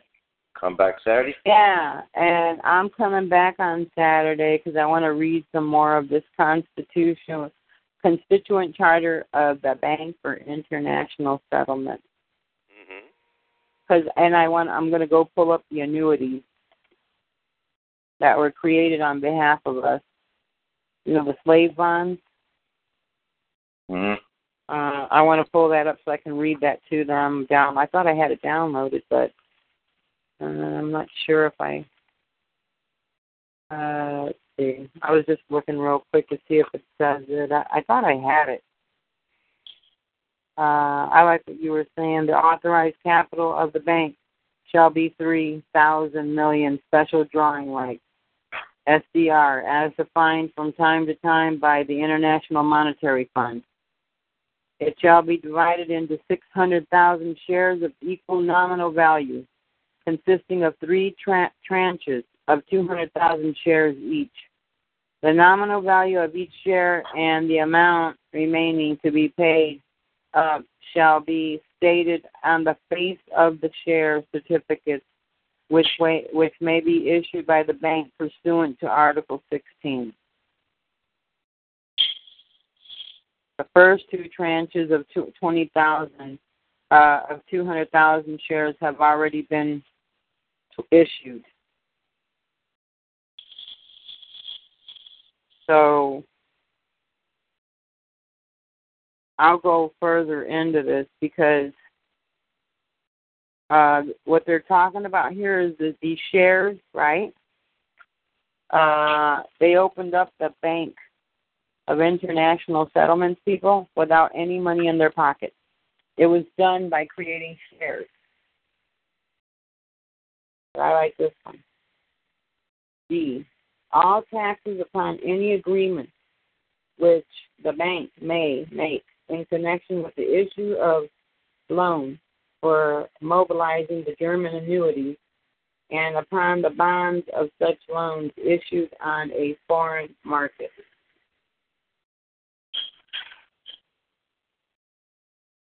Now, these German annuities, that's what that's what they put us under, these German annuities. So I'm going to go more into that. I'm going to listen to the recording again before Saturday. He explains the German annuities and how these annuities affect us because we are we are also in, uh, operating under these annuities. But particularly, I'm going to go into this week, people, is this other document that I put on the wall. It's a PDF, and it doesn't look like it's important, but it's a 51st International uh, Congressional Committee meeting that took place on September the 15th and I'm going to go over all the documents before I uh, get on that subject matter on the 15th, because as we are still trying to become private, um, there are seven places that you have to give notice to about becoming private. And when we talk about adoption, you know, adoption has more than one meaning, okay? Sometimes a court can adopt something. It doesn't have to mean that they're adopting you. They can adopt your status as a woman or a man on the land. They don't have to per se adopt you as to, as in meaning they're taking care of you, because they're the trustees anyway over the estate, and that's what you want them to be. You're, you're telling them, I want you to be the trustee over the over my estate, right? But I'm telling you what to do because I'm the beneficiary and I'm not missing and I'm alive and you're supposed to be handling all these matters. But, you know, I showed you an article where it, where it just said the other day they're looking for all white collar workers to come forth with evidence of corruption going on in those banks, okay? And they're going to be given, uh, what was it called, Southern? They're going to be given um, cooperation credits for their assistance. It may not sound like much. I don't know what a cooperation credit is, but they were being offered cooperation credits uh, for their assistance with this matter. And it said no person is too big or above the law.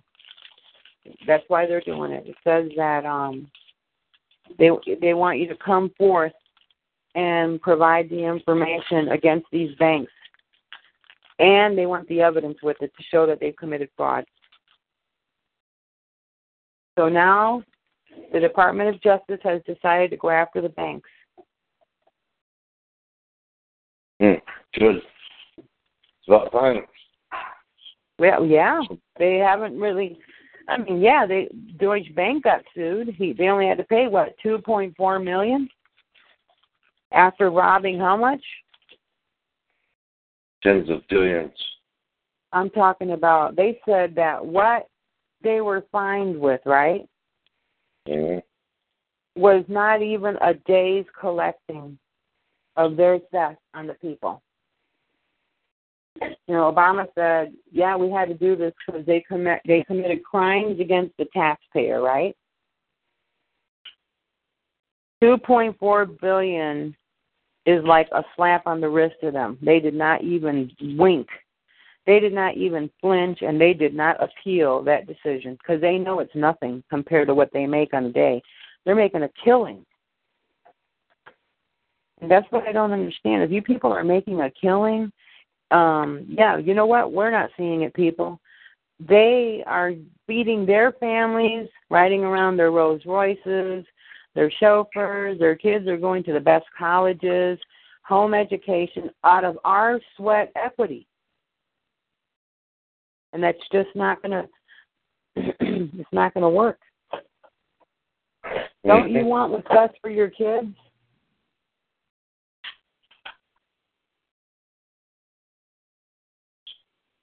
Yeah, we sure do.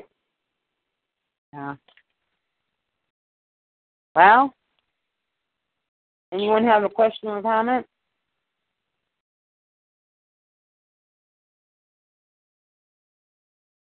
Uh, what time you said Saturday?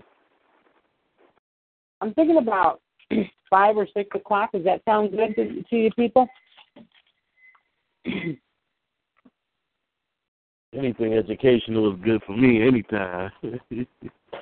But on Saturday, I'm going to be better prepared. Sometimes I have a hard time during the week because I'm doing people's cases and paperwork. So I don't have time to really sit down and do my research. And um, I'm right now I'm working on quite a few items right now on the agenda. But on Saturday, I I want to really go into this document that came out uh, about the Pope and all this stuff he's going to be doing. So, and that affects us. And um, I'm going to try to find out some more information on the digital currency so we can be prepared. This does not stop you from your goal, okay? They can do whatever they want to, okay? It doesn't stop you from the goal um, that we were talking about with in reference to equity and trust and becoming a private citizen. I mean, I'm sorry, becoming a private man on the land. I, don't even listen. Do not use the word citizen. You know, I know a lot of people did their private papers, and it says private American citizen, citizen American national, right? Don't say that. Say a private man on the land. American national. Why? Because they don't use that word to describe you. They don't use the word love. They don't use the word man. Uh, they don't want to use that the money that you make after you create a trust is private property. They just want to um, use their language on you, and we have to try to suspend ourselves from, you know, like we have to erase that from our thoughts. Um, I put up there today some words. You might want to download them. Transgression. Go into Bouvier's, look up Congress. And I think I'm going to also start creating a dictionary. As soon as I'm done with these one things that I'm particularly working on, I'm going to have a lot of free time to. Tre- I want to train you guys. I'm a very good teacher when I have all my materials put together, and I'm I'm really hoping that after this week, I'm going to be able to give you a full training on how to be good good little um soldiers for your families men and women who are prepared to defend their family.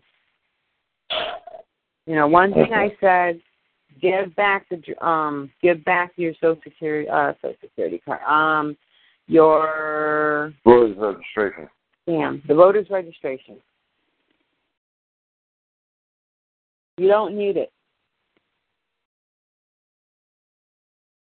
You don't need it because it's a scam. All they do is say you voted for these people, and you'll say, "No, I didn't vote for them." Yeah, I see you. You're registered here. It's it's giving them absolute power of attorney, Yep, and that's what you want to take away. yep. As soon as they're voted in, they give you a 360. They hide from you. They lock their doors. They don't communicate with you. And now they tell you to eat shit and bark at the moon. That's how they treat you after they're in office. hmm So, with that, I'll see you guys on Sunday. And be prepared. Have your pens and papers. Get a notebook. Because I'm, I'm coming to teach this Saturday. All right. You all have a good night and a good day tomorrow, All right. and we'll see you Saturday. Good night. Good night. Good We'll night. talk, we'll talk more about, oh yeah, we're going to talk more about what I found out. Some people did their um, passports and they got returned the way they made them. Well, I, I actually called the, um, the passport agency and got a lot of clarification. So when they tell you you need a social security card, they can go screw themselves. That's not true. The man told me it is not necessary that you have a social security card. Okay? And we're going to get more into that. Yeah, I'm gonna do some I'm going to research pull down all the documents. Yeah, I'm going to pull out the documents. He he explained it to me. All the documents that we can use as a secondary alternative. And he said yes. So we're going to do that. We're going to go in on Saturday, and also I'm going to split my time to talk about the passport, so that you guys can make passports. Okay.